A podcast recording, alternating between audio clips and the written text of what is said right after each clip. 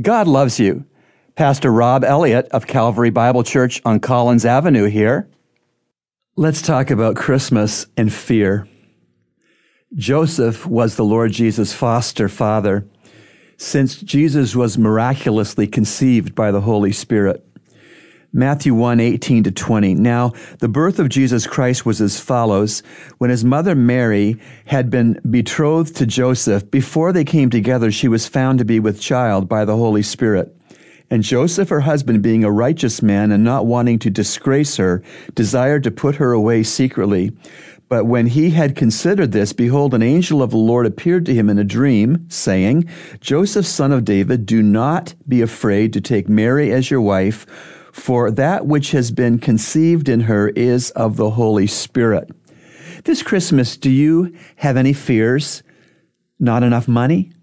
Strained family get togethers? That you'll forget some important detail?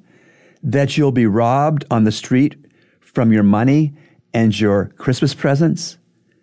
That people will think that you should perfectly do Christmas? Even as the angel told young Joseph, Do not be afraid to take Mary as your wife, the Bible tells you not to fear this Christmas. I certainly wish you and yours a beautiful, Christ centered Christmas. Remember, God loves you, and He's proven it with Jesus' cross. Today's encouragement has been brought to you by the Christian Counseling Center located at number 58 Collins Avenue. To reach the center, Call us at 323 7000.